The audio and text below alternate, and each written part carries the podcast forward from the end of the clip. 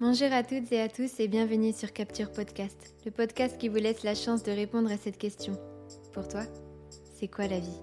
Et ce, peu importe ce que vous faites. Une question vraiment intime et pas toujours évidente pour nos invités qui ont décidé de relever le défi.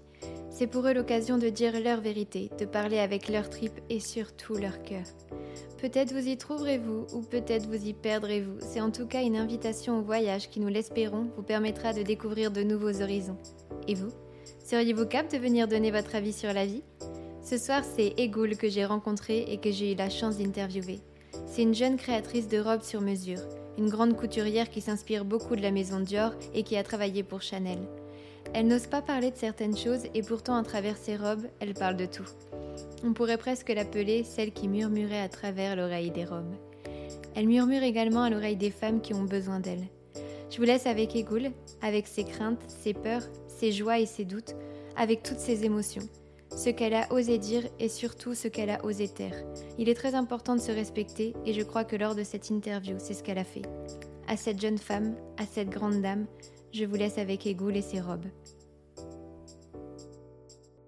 Je suis super contente de faire cette interview parce que j'ai oublié un micro, le câble n'était pas bon et finalement on a réussi, on a eu le temps de boire un thé, j'ai pris le Bicool et Egoul nous a fait visiter son atelier qui est magnifique, mais je vais vous laisser euh, l'écouter et voir tout ce qu'elle a à nous dire. Est-ce que tu vas bien? Très bien, merci. Et toi? Oui, oui, merci. je vais super bien aussi. On, vient de bosser toute la journée, je pense qu'il est 20h, on est tout un petit peu fatigué, mais ça va être super cool de faire cette interview. Euh, je pense qu'Egoul est un petit peu impressionné euh, qu'on ait mis on sur le micro, mais je lui ai dit on est entre copines, on va juste parler, on aurait dû se mettre en pyjama en fait. Ouais. on aurait dû se mettre en pyjama et faire une, une soirée pige. Euh, je vais te poser trois questions. Et il y a une question que je me pose depuis quelques jours parce que je sais que je vais devoir. Quelle est ta maison de couture préférée? Euh, Sans hésitation, c'est Christian Dior. Ah, je suis trop contente, j'ai des frissons, je suis trop contente de le savoir parce que je me posais vraiment la question. Et pourquoi? Et est-ce que surtout tu t'en inspires depuis combien de temps? Euh, pourquoi? Parce que déjà, je trouve que c'est beaucoup inspiré des années 30. On a gardé, euh, Christian Dior a gardé le corsage, mais a apporté un peu plus de légèreté sur le bas mm. de ses créations. Euh, et, c'est ce que j'aime, moi, dans les robes, c'est de bien cintrer la taille. Alors moi, je n'utilise pas beaucoup le corsage parce que j'aime bien les femmes, qu'elles soient libres, on retire tout. mais, j'aime bien réussir à le faire justement sans cette sensation d'être serré dans une robe, mais garder le volume en bas et bien cintrer le haut de la femme. J'adore, j'ai l'impression de voir la robe. Bon, c'est parce que si je suis allée dans tes ateliers juste avant et euh, les robes sont magnifiques. Egoul est euh, créatrice euh, de robes sur mesure, c'est ça. Ces robes sont juste sublimes, mais on, vous mettra tout en lien. j'ai une deuxième question qui n'a absolument rien à voir. cornichon ou pain au raisin? Tu dois choisir là. Ah là, c'est sous mes yeux. pain au raisin, mais juste pour toi, ce sera les cornichons. Yes Super, ben merci à Mathieu. Et euh, une dernière question, quel est ton animal préféré? C'est les oiseaux. C'est vrai? Non, parce que je... En fait, j'aime beaucoup les chinoiseries. Hmm. Et dans les oiseaux, pour moi, c'est la liberté. Hmm. C'est le romantisme. Et euh, ouais, je pense que j'aime beaucoup ce côté libre euh, qu'on ne peut pas approcher, qu'on trouve magnifique. Et c'est pour ça qu'il y en a partout si tu regardes. Hmm, oui, oui, oui, oui, oui, c'est par petites touches. Et Ouais, je pense que ce serait mon animal. J'adore. Euh, la question arrive, tu t'en doutais, euh, mais tu viens un petit peu de répondre quand même, de l'introduire. J'ai beaucoup aimé ce que tu viens de dire, le, être... Euh, on, vit, donc on a des obligations, mais être libre en même temps. Ce qui m'amène à te demander, Egoul, pour toi, c'est quoi la vie? Si je te dis d'être libre, ce serait trop facile. Euh, pour moi, la vie, bien évidemment, je répondrai à cette question. Euh, là, je vais te répondre au tac au tac, mais ça va dépendre vraiment euh, le jour où tu me poses la question. Je pense qu'il y a quelques jours, je t'aurais dit, la vie, pour moi, c'est, c'était pendant un temps un combat de tous les jours pour en arriver là où je suis aujourd'hui. Tu nous diras après pourquoi. Ouais, mais je pense que ce sera un peu, un peu difficile à en parler, mais, mhm. mais voilà. Mais sinon, pour moi, la vie, c'est, c'est une collection de plein de petits moments qui nous font. Du coup, je suis émue. J'ai d'être chez ma psy. c'est horrible. Ah bah, tu peux te mettre sur le canapé. C'est pour ça que j'avais la pression.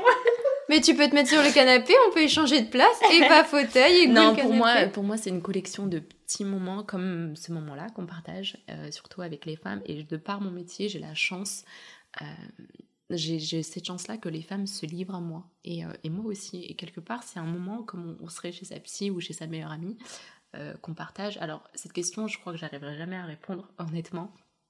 Et euh, la réponse, je la garderai pour moi, mais c'est une collection de petits moments. Tu vas la garder pour toi, à Ouais. part si j'y arrive.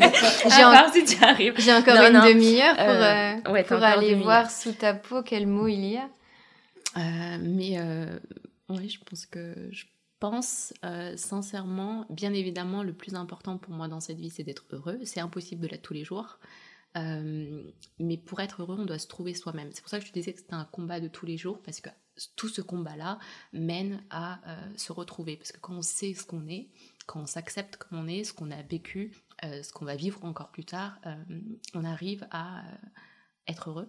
Donc pour moi, la vie, c'est ça. Et c'est super joli d'avoir dit la vie c'est une collection parce que c'est comme si dedans tu renfermais ce qu'il y avait de pire et ce qu'il y avait de plus beau dans cette collection.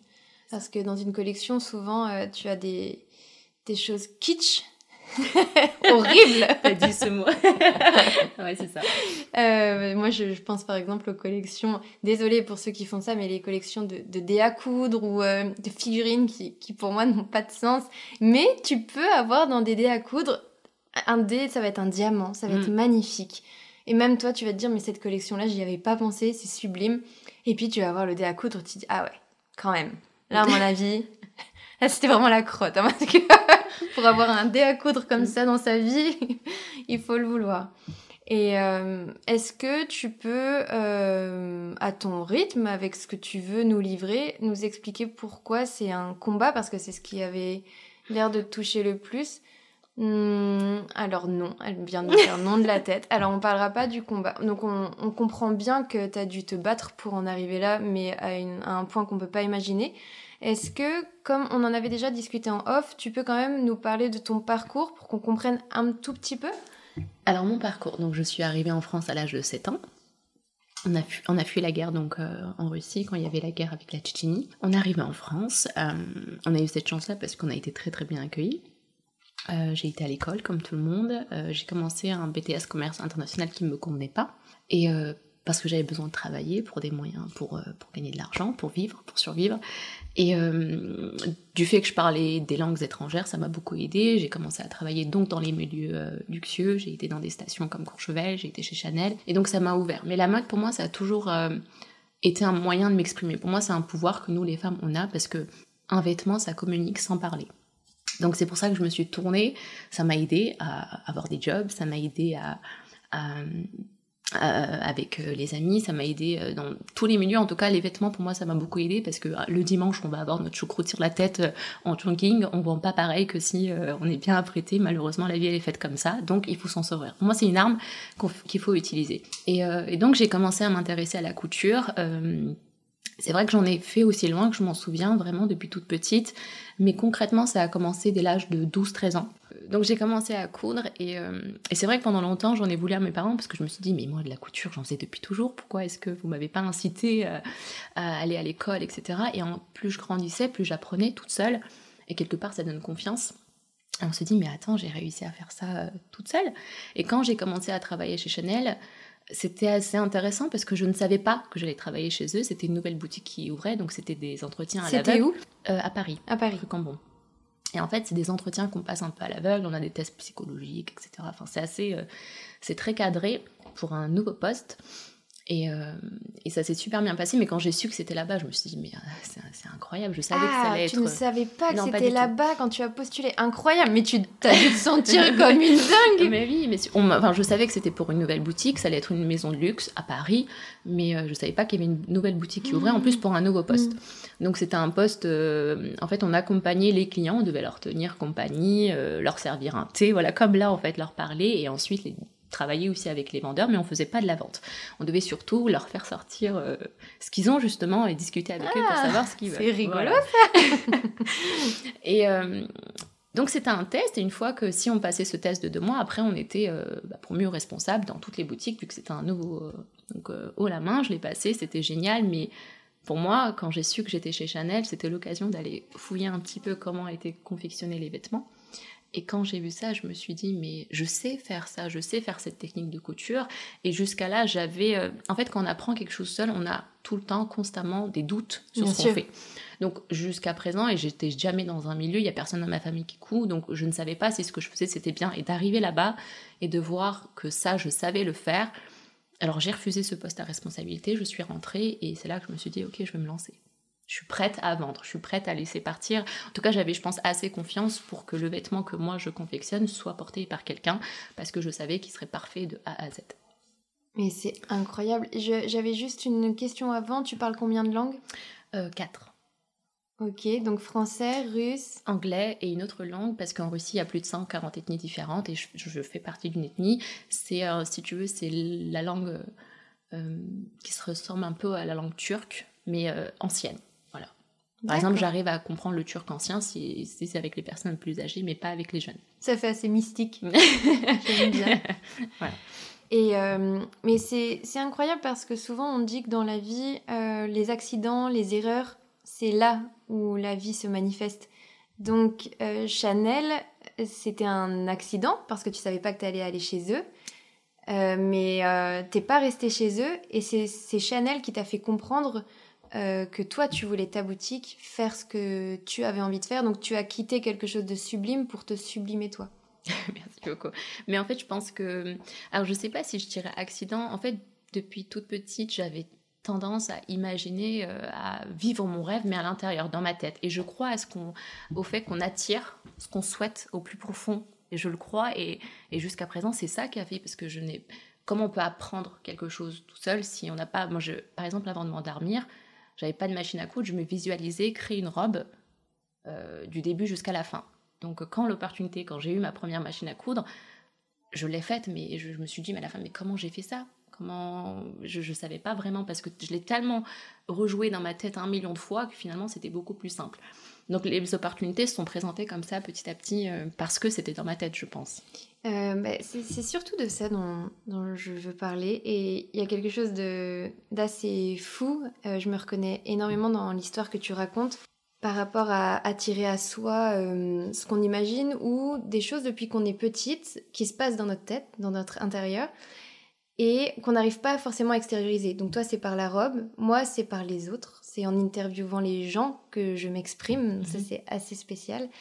Et il y a quelque chose que j'ai absolument jamais dit à personne, mais depuis que je suis petite, je vis des interviews dans ma tête. Mais vraiment, euh, je l'ai jamais dit parce que je me disais bah, que c'était pas normal.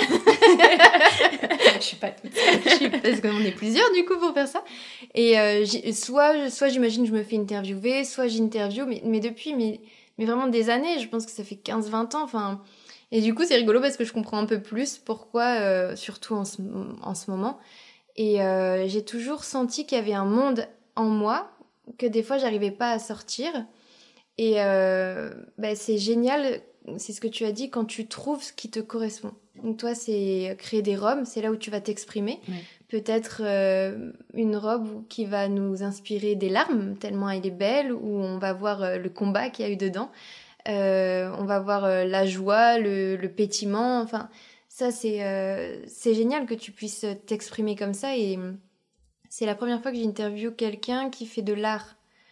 et l'art, c'est quand même un autre domaine parce qu'on voit pas tout ce. Enfin, après, c'est peut-être parce que c'est un domaine que j'aime beaucoup. J'imagine que bah, dans l'immobilier, ça doit être comme ça aussi, mais on voit pas tout ce qui a cheminé en nous pour arriver à une robe il y a eu tellement d'étapes, euh, des fois douloureuses, des fois euh, où on n'a pas dormi, ou aussi des étapes de notre vie. Là, tu es ému parce qu'il y a des choses que tu n'as pas envie de dire.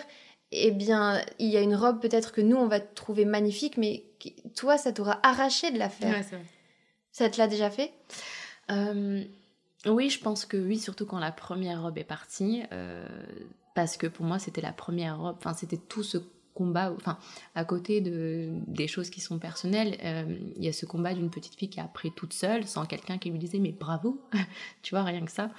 Et euh, je pense qu'effectivement, euh, ça, ça, fait quelque chose. Mais c'est ce que j'aime parce que quand je travaille avec les femmes, tu, as dit tout à l'heure, toi tu communique aussi à travers les autres. Mais c'est aussi un peu ça, parce que quand une femme me parle, et des fois on passe des heures, elle m'explique euh, des choses qui sont tellement intimes qu'elle me livre à moi, comme de femme à femme, on ne le ferait pas, parce qu'on est souvent en compétition. Euh, et là, elle me parle tout de suite de ses complexes. Elle me parle tout de hmm. suite j'ai eu euh, des personnes, des femmes qui ont le cancer du sein. J'ai eu des femmes battues qui me disent voilà, ça j'ai envie de le cacher. Ou des, tatouages par exemple qu'on ne veut plus montrer. Enfin, et, tout ça, ça amène à des discussions qui sont tellement profondes que pour moi, ça va au-delà d'un vêtement. C'est pas juste un vêtement avec lequel on communique, c'est un moment. C'est mm. vraiment un moment qui est, qui est important autant pour elle que pour moi. Et c'est super beau parce que, euh, d'après ce que tu dis, tu aides les femmes à être ce qu'elles sont, mais en cachant leur part qu'elles n'ont pas envie de montrer, donc tu, tu les respectes énormément. Mais en sublimant, euh, je sais que j'ai déjà utilisé le mot avant, mais euh, ta boutique est tellement belle qu'il n'y a que ce mot-là qui me vient. Désolée, j'ai pas d'autres adjectifs parce que là, vous le voyez pas, mais j'ai face à moi toute sa boutique avec les pampas, les oiseaux, Eva qui sourit depuis tout à l'heure. Alors, c'est difficile d'utiliser un autre mot que sublime, je me répète, mais c'est sublime. Et, euh, et c'est aussi un accompagnement que tu fais avec elle. Et ça fait 3-4 fois que tu me parles des femmes. Pourquoi c'est autant important pour toi de travailler avec des femmes? Parce que j'imagine que euh, tu fais énormément de robes de mariée. C'est pas anodin d'accompagner les femmes comme ça? Euh, je, déjà, je pense qu'avec les hommes, je m'ennuierais ou je voudrais mettre des paillettes partout. Les hommes qui veulent un costume à paillettes roses, c'est maintenant. dans mon monde, un homme doit être classique, doit laisser la première place à la femme et c'est elle qui doit être sur le devant de la scène. Donc je préfère mille fois travailler avec les femmes et j'aimerais changer les mentalités qu'on a, nous, entre les femmes. Donc c'est pour ça que je préfère mille fois le faire avec, euh, avec elle et surtout dans le milieu de luxe que j'ai travaillé auparavant.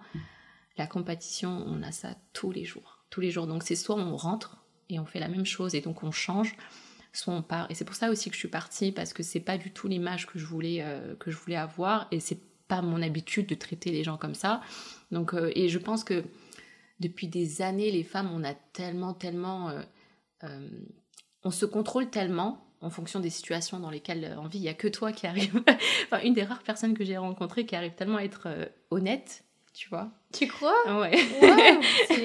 mais mais c'est normal, on a, parce qu'on a tous un vécu, donc c'est normal. Et, et j'essaye justement de les débloquer parce que bien sûr, elles arrivent avec des complexes qui sont pour elles légitimes, et parfois, en discutant, on arrive à débloquer certaines choses, ou des fois, comme je dis, elles viennent aussi des fois mal accompagnées avec euh, des personnes qui ne les écoutent pas ou mm. qui ne les entendent pas parce que c'est voilà et je pense que d'avoir un regard aussi extérieur euh, ça les aide. Je sais pas, je pense que j'aime bien se changer un petit peu les codes et, et vraiment être que avec les femmes. C'est un sacré combat que de devoir changer les codes parce que tu l'as dit, quand tu veux changer un code, c'est que tu te respectes et c'est bien plus facile que de ne pas se respecter des fois. C'est plus facile de suivre le courant euh, et, et, de dire oui, mais je, pense comme toi parce que bref, tu te bats moins, mais tu te mens à toi-même. Et c'est là où l'engrenage malsain peut se mettre en place. C'est quand, pour être accepté ou pour que ça soit tout simplement plus facile, comme des fois les, parents le font avec les enfants. Ils disent oui. Alors, je ne suis pas du tout en train de faire culpabiliser les parents qui disent oui à un dessin animé à 22h30 euh, en pleine semaine. Vous, apparemment, l'a déjà fait. non, ça, évidemment que des fois tu choisis la facilité quand tu es maman, mais je parle du oui qui n'est pas du tout constructif euh, et qui du coup euh, foire complètement l'éducation. Après, je sais que c'est facile à dire, moi j'ai mm. pas d'enfant, mais je rapporte ça à qui je suis moi. Euh, très longtemps, je me suis menti à moi-même parce que je disais oui alors que ça me plaisait pas. Mais c'était tellement dur d'être soi-même parce que j'avais pas la même façon de penser. Et maintenant que je dis non, j'ai perdu pas mal de gens dans ma vie. Ça implique ça aussi de dire non. Mm. mais par contre, je suis un petit peu plus en paix avec moi-même et c'est très fort ce que tu as fait parce que tu as quand même quitté une maison de couture euh, là où, enfin, euh, réputée, renommée, euh, elle a plus de preuves à faire, enfin, selon moi.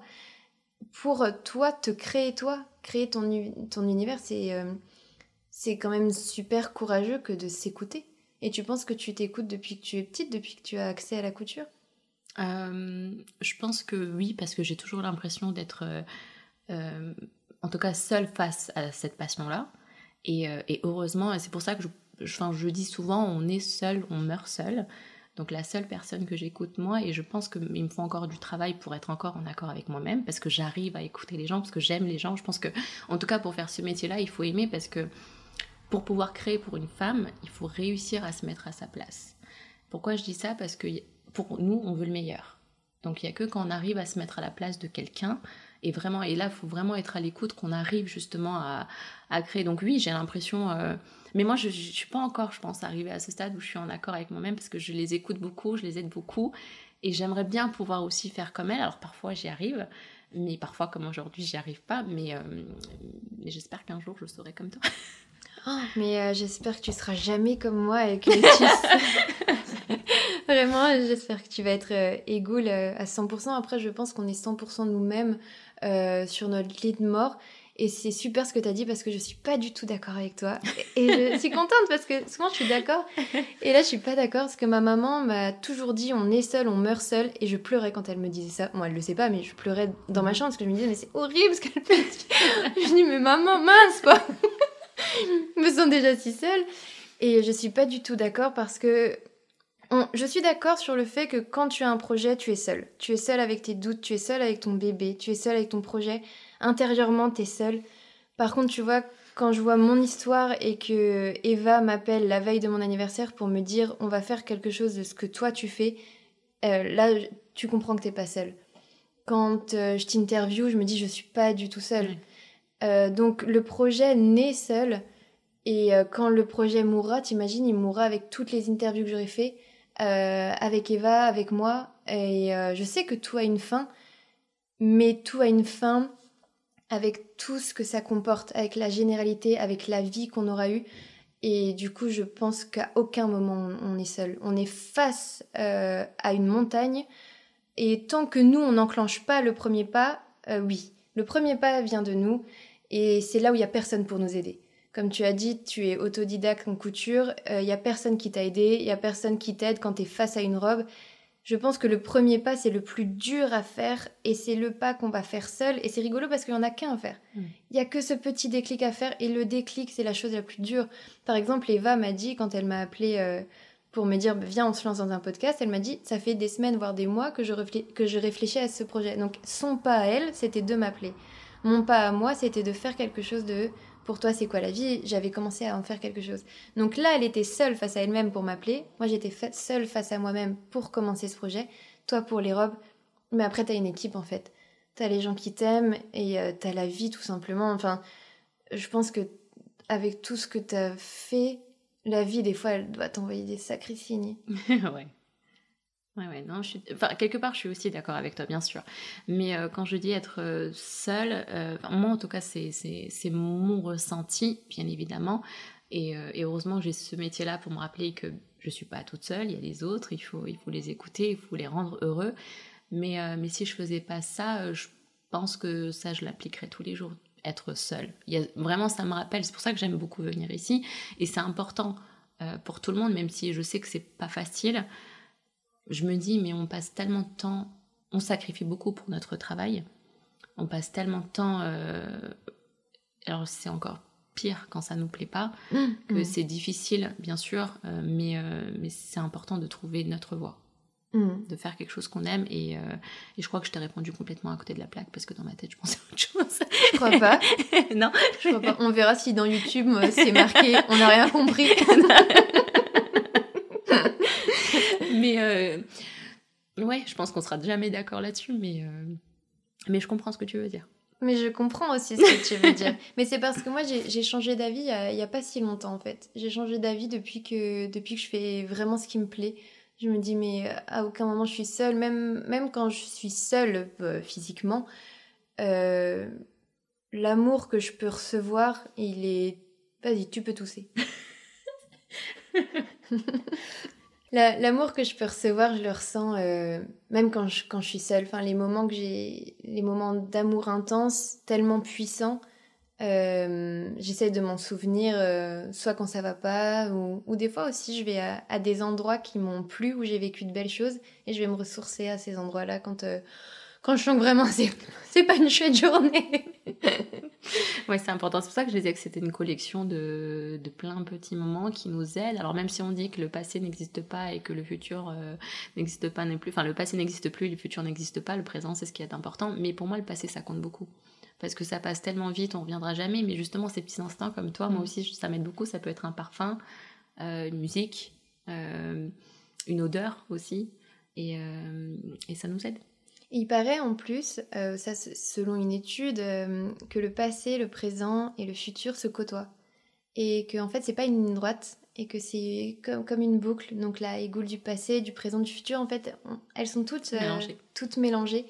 Et là, pendant le podcast, tu dis pas mal que, que, tu réponds à côté ou que, c'est pas ce que je voulais entendre, mais euh, c'est de toi. Et, et, moi, je trouve que tu es pas mal toi-même. Déjà, quand on rentre dans sa boutique, mais enfin, rien qu'à Charleville, on se dit, mais c'est Egoul.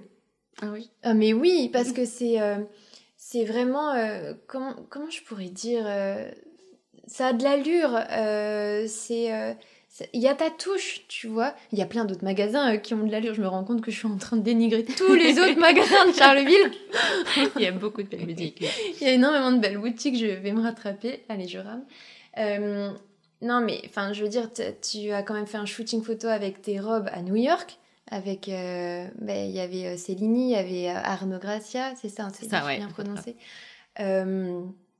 Oui, et puis quand, quand on voit tes, ta couture avec les perles. Euh, moi, je pense pas mal à, l'Italie. Ça, ça, fait dans deux podcasts que j'en parle, mais bon, c'est mes origines.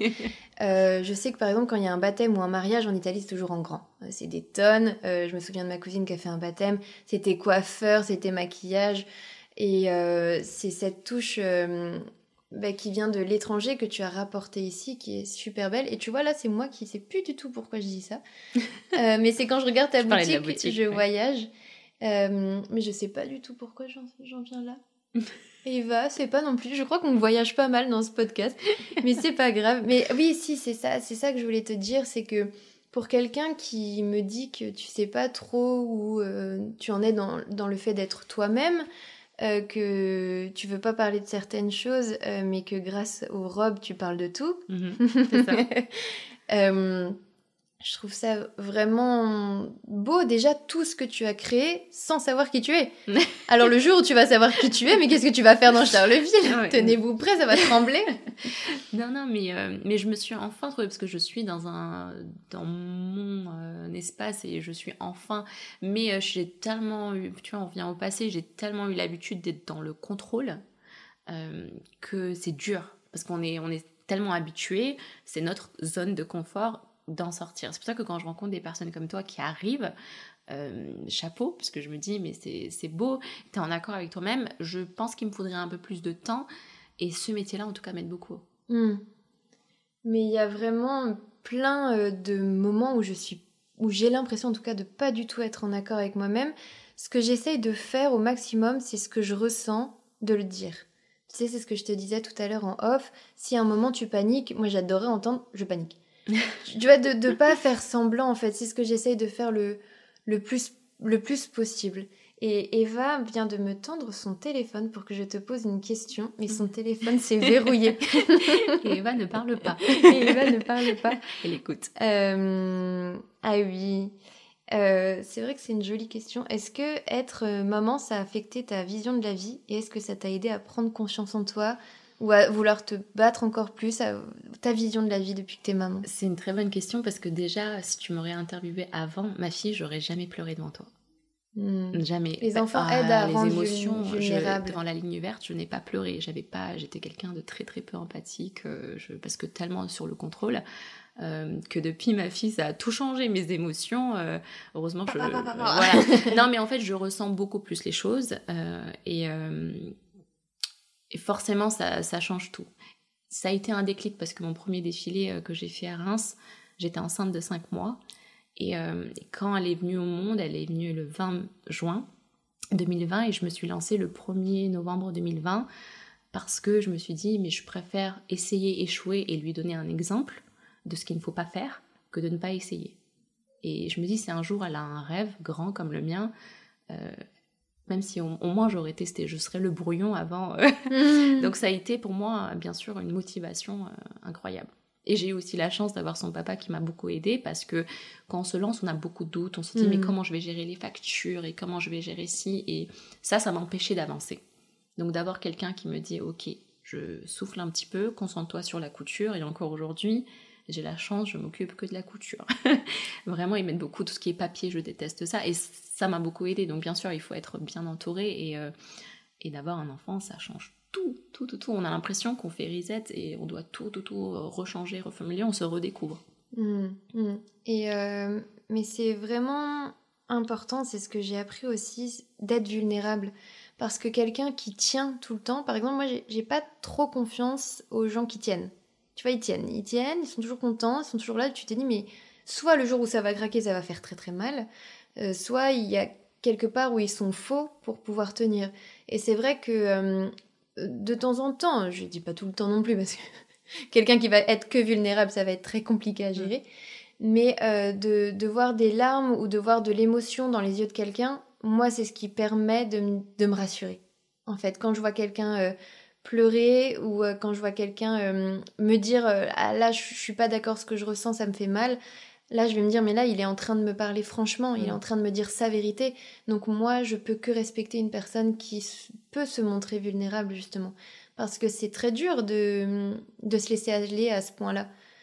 Euh, et moi, je trouve pas du tout que tu sois dans le contrôle. Au, au contraire, je veux dire, dès, dès le début, t'as... Je sais pas si ça te dit, mais j'ai envie de le dire. T'as décontrôlé.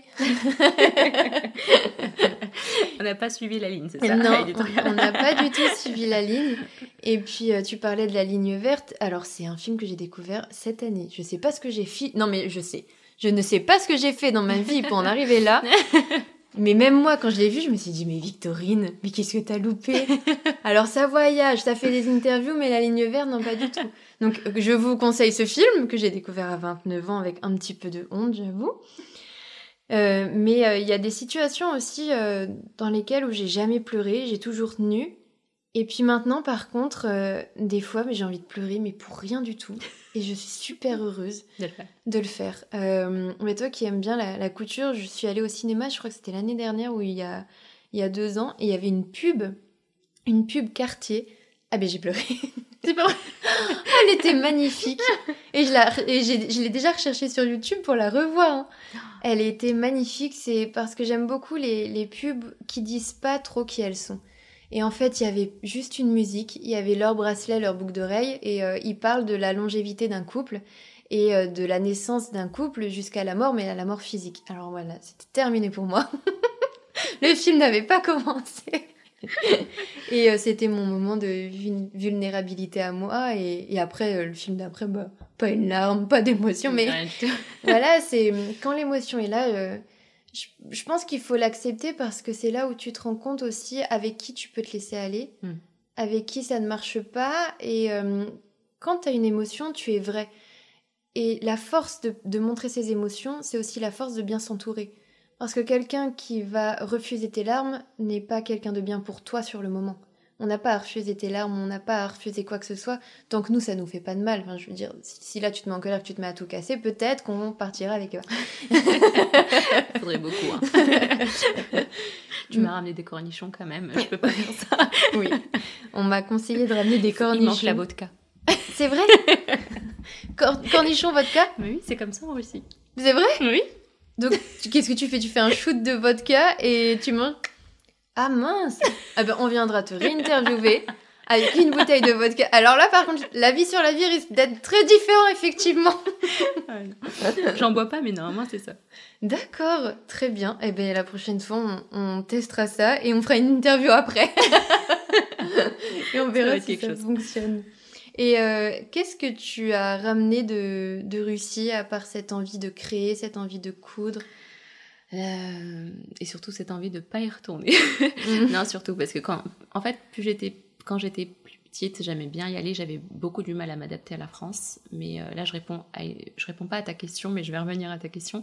Mais plus les années passent c'est de plus en plus compliqué, en tout cas pour la place de la femme. Donc, je suis tellement reconnaissante pour mes parents qui ont quitté leur travail, qui ont dû se réadapter dans un pays qui, eux, étaient ce fameux brouillon pour nous, quelque Mm. part. Et euh, parce que, en tout cas, on a beaucoup de chance ici. On se plaint, mais on, a, on est en avance d'un siècle sur, en tout cas, la liberté de la femme. Qu'est-ce que j'ai amené euh, J'ai gardé mon nom, ça c'était important. Quand ma fille elle est née, elle avait mon nom en premier et ensuite celui du papa. Et c'était une fierté pour moi parce que j'ai tellement tout laissé là-bas. Et euh, les recettes, J'ai l'impression. parce que j'adore la gastronomie française, bien sûr, mais euh, surtout ça, les repas. Parce que nous, on mange à toutes les heures. C'est vrai? Ah ouais, on a du mal avec matin, midi, soir. Ah ouais? Oui, par exemple, si tu passes à la maison à 15h, je vais te cuisiner sous tes yeux un repas euh, frais, euh, maison, et ça sera salé. Hmm. Donc je pense beaucoup ça, et après j'ai laissé quasiment tout là-bas, parce que je me sens quand même beaucoup plus française, même s'il y a eu une longue période où je me sentais pas du tout française, après je savais pas trop, Mhm, mhm. j'étais entre les deux, et ça a été la période la plus difficile, mais depuis la naissance de ma fille, euh, c'est ça. Je pense que j'ai tout laissé là-bas, presque. T'as eu plusieurs vies? Hmm, ouais, j'ai l'impression. j'ai l'impression.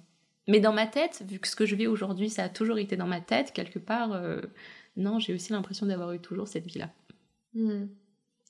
Et euh, c'est euh, c'est assez euh, prenant de, de t'écouter parce que moi, je peux ressentir qu'il y a plein de choses que tu dis pas, que euh, il y a beaucoup de choses qui t'ont amené à, à réfléchir, à te poser des questions, à douter, à être là. Ce que je trouve beau, c'est par rapport à la place de la femme. Je trouve ça super important ce que tu fais avec tes robes parce que discrètement, tu dis au mari regardez votre femme. Ouais, c'est exactement ça, surtout. Enfin, moi, je, je respecte beaucoup les hommes, hein, il faut, il faut hein, mais, euh, mais je, je pense qu'on a tellement pris aux femmes hein, depuis des années, et ça dans tous les pays, que il est temps de leur donner euh, un peu de lumière. Ouais. J'aime, je respecte beaucoup les hommes qui sont en retrait. Euh, Peut-être qui, qui sont en retrait ou qui laissent la place aux femmes et que les femmes laissent la place aux hommes aussi. Exactement. Je pense que si tu laisses la place aux hommes et que eux te laissent la place, personne n'est en retrait mais tout le monde est à sa place. Mais euh, je pense qu'il, pour qu'elle soit à l'aise, après tout ce qu'une femme a vécu, je pense, il faut lui laisser un peu de temps. Voilà, Mm. la laisser sur le, comme je disais, sur le devant de la scène. Et bien évidemment, dans un couple, quand je te dis le- la Russie est encore en retard d'un d'un siècle, quand j'ai fait un repas euh, avec ma famille russe, la question qu'on a posée à mon père euh, et à mon copain, donc le papa de ma fille, on lui a dit c'est qui le chef à la maison Mm, Ouais, on en a encore là. Et ouais, on en a encore là. Et mon père, j'ai tellement, parce que mon père c'est un vrai féministe, hein, j'ai tellement aimé sa phrase et il lui a dit les deux. C'est pour ça qu'ils ont réussi, les deux. Et euh, bien sûr, et on a réussi parce qu'il m'a laissé cette place. Et moi, j'étais tellement dans cette confrontation avec lui au début de la relation, en mode c'est moi, tu ne prendras pas le dessus. Et parce qu'il m'a laissé ce temps, il m'a laissé ce temps pour que je sois à l'aise, pour que j'ai confiance en lui, pour me laisser aller. Bien évidemment, c'est les deux. Sinon, un couple, ça, on réussit pas s'il y a quelqu'un qui est le dessus. Oui. Mais on a besoin de ce temps-là. Je suis, je suis complètement d'accord et c'est, c'est beau parce que lui a compris qu'il fallait être patient. Toi, t'as compris que c'était pas la peine non plus de, De le torturer. de le torturer. Mais je le torture encore un peu. ça leur fait pas de mal. Des fois, Ego, elle, regarde Eva, elle dit Ça, tu coupes, mais là, elle l'a pas regardé. non, ça tu gardes. ça, tu gardes. Et euh, c'est super beau aussi que ça soit ton nom pour ta fille. euh, parce que un jour, je discutais avec un ami et euh, bon, malheureusement, paix à l'âme de son papa, mais il est parti. Et il m'a, ré- il m'a dit euh, Tu te rends compte, je suis le seul à pouvoir euh, perpétuer le nom. Et là, j'ai, pas pu m'empêcher, mais je lui ai dit Mais tu sais, moi, mon nom, il s'est éteint il y a 2000 ans. Et je lui, ai, je lui ai répondu ça avec tout le respect que j'ai pour son papa et pour lui, parce que lui s'inquiétait de son nom, là, maintenant, pour sa Mm. génération. Moi, je sais même pas qui je suis, on parlait de qui on était. Mon nom, c'est Gia Maria, et je l'aime beaucoup, j'en suis très fière. Mais avant, Mm. avant, avant, avant, qui, qui était la première femme à, à porter le nom? Donc, c'est super puissant euh, de la part de ton, de ton homme et de ta part à toi. Mais on a gardé les deux, et parce qu'on voulait au départ, on a discuté de garder les deux. Et c'est lui qui m'a dit on mettra le tien en premier, en plus il est long. Parce que si on met le sien qui est tout court et facile, on va s'arrêter là-dessus. Alors que si on met le tien, au moins on va continuer jusqu'à la fin. Donc oui, c'est plus difficile pour euh, à l'école peut-être, mais au moins elle gardera les deux. Et c'est ce que je disais, il m'a laissé ce temps-là, il m'a laissé cet espace, Mm. même dans le nom de la fille et de notre fille. Donc euh, ça c'est super important. Mais eh dis donc, pour quelqu'un qui n'a pas trouvé sa place encore, qui ne sait pas qui elle est, waouh C'est ce que je disais tout à l'heure, quand tu sauras qui tu es, ma mamie. Mais Goul, merci beaucoup de t'être livrée comme ça. Euh, encore une fois, je trouve pas du tout que tu étais dans le contrôle. C'était super agréable, au contraire. C'est la première fois que je fais une, interview avec autant d'émotions. C'est plutôt moi qui étais dans le contrôle pour le coup, parce que j'ai pas dit, mais à plein de moments, je ressentais plein de frissons. J'ai forcément eu les larmes aux yeux, et moi, je me disais, mais non, Victorine. si tu pleures, elle va pleurer. oui, mais puis je t'ai laissé la place que c'était tes émotions à toi. Euh, est-ce que tu aimerais euh, rajouter quelque chose, peut-être euh, te livrer sur quelque chose que tu n'aurais pas dit, ou nous parler d'un plat, ou nous parler de ta fille, ou c'est à toi le micro là. Ah mais oui, déjà la journée elle a très très mal commencé. J'ai une petite fille de deux ans qu'il faut emmener à l'école tous les jours, elle pleure. donc euh, la journée elle a commencé avec un peu de culpabilité, donc euh, il faut se retirer un petit peu ça nous les mamans. Donc euh, ça prend du temps et on m'a on m'a demandé voilà il faut ça va être comme ça quelques temps, mais mais de commencer les journées pour une maman avec cette culpabilité de laisser son enfant pour venir travailler, surtout que j'aime tellement venir travailler que ouais c'est un petit peu c'est un peu dur des fois.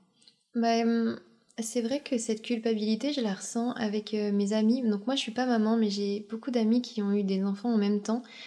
Et elles ont cette culpabilité permanente d'être à la hauteur dans tous les domaines. Toi, je trouve que, d'après ce que tu me dis, tu arrives quand même à bien sectoriser, enfin segmenter plutôt. tu as ta place au travail, tu as ta place dans ton couple alors que j'ai des amis euh, qui, se retrouvent sur tous les fronts, qui s'épuisent, qui elles peuvent pas du tout s'épanouir au travail parce qu'elles n'ont pas le temps, elles peuvent même pas aller au sport parce qu'elles n'ont pas le temps. Et hum, j'ai pas du tout de réponse à leur apporter. Mais par contre, moi j'aimerais les aider. D'ailleurs, j'ai dit à une amie il y a pas longtemps, mais je sais pas quoi faire pour vous, euh, mes amis euh, qui culpabilisaient. j'aimerais les aider et j'aimerais trouver une réponse à cette culpabilité qu'ont les mamans de pas être à la hauteur, alors qu'en plus, moi, vu de mon regard extérieur, mais je me dis, mais elles, sont tellement super, elles font tellement tout ce qu'il faut. Mais ce que j'ai l'habitude de voir autour de moi, surtout depuis que j'ai ma fille, c'est les mamans, parce que dès qu'on a un enfant, on attire les mamans. c'est comme ça. Euh, c'est, euh, en fait, elles ont tellement peur de mal faire qu'elles préfèrent gérer. Et la chose qui est très difficile quand on vient d'avoir un enfant, c'est de laisser le papa, de lui laisser sa place.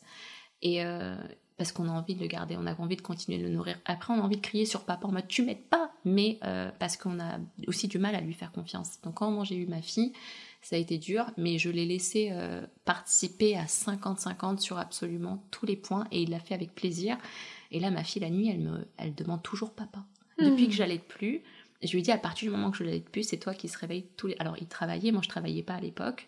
Il se réveillait à 5 heures et pourtant il passait toutes ses nuits, c'est lui qui s'occupait. Et quand on en discute avec des amis qui viennent d'avoir des enfants, il le dit, il me dit mais je suis tellement heureux quand c'est moi qu'elle réclame parce que la journée elle me réclame pas, elle est toujours après maman, mais la nuit je l'attends avec impatience alors que je sais que je vais pas dormir. Et de laisser cette place, en fait, l'homme se responsabilise beaucoup plus et il prend autant plaisir que la maman à faire tout ça. Déjà, mais je pense que c'est à la femme de se laisser aller et d'accepter de l'aide ou de l'imposer. Parfois, il faut l'imposer aussi. C'est, euh, enfin, j'ai pas les mots pour. Euh, pour qualifier ce que tu es en train de dire parce que j'en discutais, discutais aussi avec une amie. Et euh, c'est à nous aussi de se rendre compte que euh, quand on est maman, des fois, je pense qu'on veut trop gérer. Ouais, exactement. Et, euh, et après, comme tu dis, on, enfin, mes amis crient sur leur mari, mais en même temps, elles ne leur ont pas laissé la place. Donc, eux ne savent plus quoi faire. Et c'est génial d'être pour les femmes, mais de voir aussi ce que nous, on peut améliorer. Et je suis d'accord avec toi que se laisser aller permet à l'autre d'entrer dans la vie, d'entrer dans la danse. exactement, exactement. Mais c'est du et pour moi ça vient parce que ma mère m'a toujours dit les hommes s'habituent trop vite à la... au confort et à la facilité et... ils sont comme ça de nature. Et je pense qu'on est quelque part on est tous comme ça, même les femmes. Euh, mais euh, bien évidemment vous avez un enfant, les nuits on dort pas et comme tu disais tout à l'heure, la femme a envie de tout gérer. Donc lui, par facilité, il va dire bon bah c'est la maman, euh, c'est normal. Et après, ça crée aussi des conflits. Donc pour moi, à ce moment précis, c'est à la femme de, et à la maman de lâcher prise Mhm. et soit d'imposer l'aide, soit euh, de laisser la personne qui, en général, les papas réclament aussi. C'est parce qu'ils savent pas trop, ils, ils ont pas accouché, donc ils attendent euh, les, les directives pour faire. Donc parfois, ils savent pas trop où se positionner, donc il faut, même si c'est dur des fois. Mais c'est ce que je me suis dit aussi parce que euh, j'ai une amie donc, euh, qui a eu un bébé et au moment où il a pleuré, je lui ai rendu. Et je me suis dit, euh, moi je fais ça parce que je suis son amie, mais je fais surtout ça parce que moi je l'ai pas porté, je sais pas comment il réagit. Et là, c'est rigolo parce que je me suis mis à la place du papa et je me suis dit, mais c'était pas méchant mon geste et ça aurait été méchant le venant d'un papa. On serait dit, bah regarde le père. Mais en fait, le père il est peut-être aussi perdu que moi. En tant qu'ami, moi je peux me permettre de rendre le bébé, mais euh, le père a le droit aussi de dire montre-moi, apprends-moi, parce que euh, moi je l'ai pas eu neuf mois et j'ai peur tout simplement. Moi j'ai rendu le bébé parce que j'avais peur de mal faire. Et, euh, et c'est vrai que peut-être que les hommes devraient un peu plus être vulnérables et dire là j'ai peur, je Mm. comprends rien. Et les femmes dire ok j'accepte et je vais te montrer. Exactement. Et justement, c'est ces neuf mois quelque part qui doivent rattraper, parce que nous, pendant neuf mois, on a créé une relation, donc on se sent des fois plus à l'aise, et eux, c'est tout nouveau. Donc en fait, on doit leur donner ce temps aussi de d'être à l'aise avec le bébé. Et après la vie elle est tellement tellement plus simple. Enfin moi en tout cas comme je disais dans mon couple euh, bon j'imagine que c'est plus difficile pour lui parce que il sort un peu des codes de ce que les, les hommes peut-être ont l'habitude de faire, mais je sais à 1000% qu'il est beaucoup plus heureux comme ça que si je gérais tout, parce que moi je serais toujours en train de lui crier dessus et, et je serais pas satisfaite, alors que là c'est vraiment euh, tâche partagée et au moins on n'a pas ce problème. Et puis euh, plus tard il se dira j'ai eu plein de moments avec ma fille, mais Exactement. grâce à toi en fait. Parce non mais grâce à lui oui, oui, mais grâce aussi à la, au laisser-aller que tu as eu et à la confiance que tu as eu en lui. Parce qu'il y a plein de mamans qui n'ont pas confiance en leur mari et du coup, je pense que ça les frustre. Et au lieu de, bah, pour le coup, au lieu de se battre, euh, ben, ils passent moins de, moments avec les enfants, mais ils le regrettent peut-être plus tard. Et euh, j'ai croisé euh, un, un ami dans, la rue qui, qui m'a dit Ah non, non, mais moi, le biberon de 2 heures, c'est moi qui le donne. hein. Je travaille à 8 heures, mais, mais sinon, je vois pas ma fille. Il était à fond sur le biberon de 2 heures du matin. Magnifique. Et, et j'ai eu des frissons. Donc, euh, je pense qu'il y a, y a les, les choses vont changer. Et tout à l'heure, tu disais euh, que euh, au départ, tu te sentais russe et après, tu savais pas trop où t'en étais. Et je pense que les hommes et les femmes en ce moment, c'est ça. Et c'est pour ça que c'est un petit peu dur par moment parce qu'on est dans cet entre-deux de OK, qu'est-ce qu'on fait du coup avec notre génération? Quelle est ma place Quelle est ma place en tant que femme, en tant qu'homme? Et surtout, quelle est ma place en te respectant toi? En tant que femme ou toi en tant qu'homme Parce qu'on est en train justement de casser tous les codes Hmm. et de sortir euh, de cette zone, même s'il y a encore beaucoup de travail. Donc forcément, tout ce... Ouais, euh, je vais réutiliser ce mot-là, c'est encore vraiment un gros brouillon, là, cette génération où on a besoin euh, de, de trouver notre rythme. Euh, moi, j'aimerais terminer sur ça en parlant du brouillon parce que j'ai adoré cette image. Euh, Il y a une phrase qui dit Je préférerais lire de la part d'un écrivain tout ce qu'il a barré. Et euh, parce que les brouillons sont super importants. Si on n'avait pas de brouillon, si on n'avait pas fait d'erreur, si, euh, si on n'avait pas vécu tout ce qu'on a vécu, on n'en serait pas là. Je suis totalement d'accord. C'est Mm. magnifique. Ben, merci beaucoup, Egoul. Merci à vous les filles. Merci de nous avoir ouvert euh, les portes de, de ta boutique, de tes robes, de ta création et puis de ton cœur ce soir. Hey, j'espère que vous avez apprécié cet épisode et merci d'avoir écouté jusqu'au bout. Egoul s'est livrée, a osé et merci à elle. S'il vous a plu, n'hésitez pas à en parler autour de vous et à nous donner vos retours. Vous pouvez également suivre nos aventures sur Instagram et Facebook. Et si jamais vous aussi, vous voulez venir au micro de Capture Podcast pour donner votre avis sur la vie, ou tout simplement pour échanger, n'hésitez pas à nous contacter en message privé ou par mail. En attendant, prenez bien soin de vous et des gens que vous aimez, et on se retrouve très bientôt pour un nouvel épisode. Ciao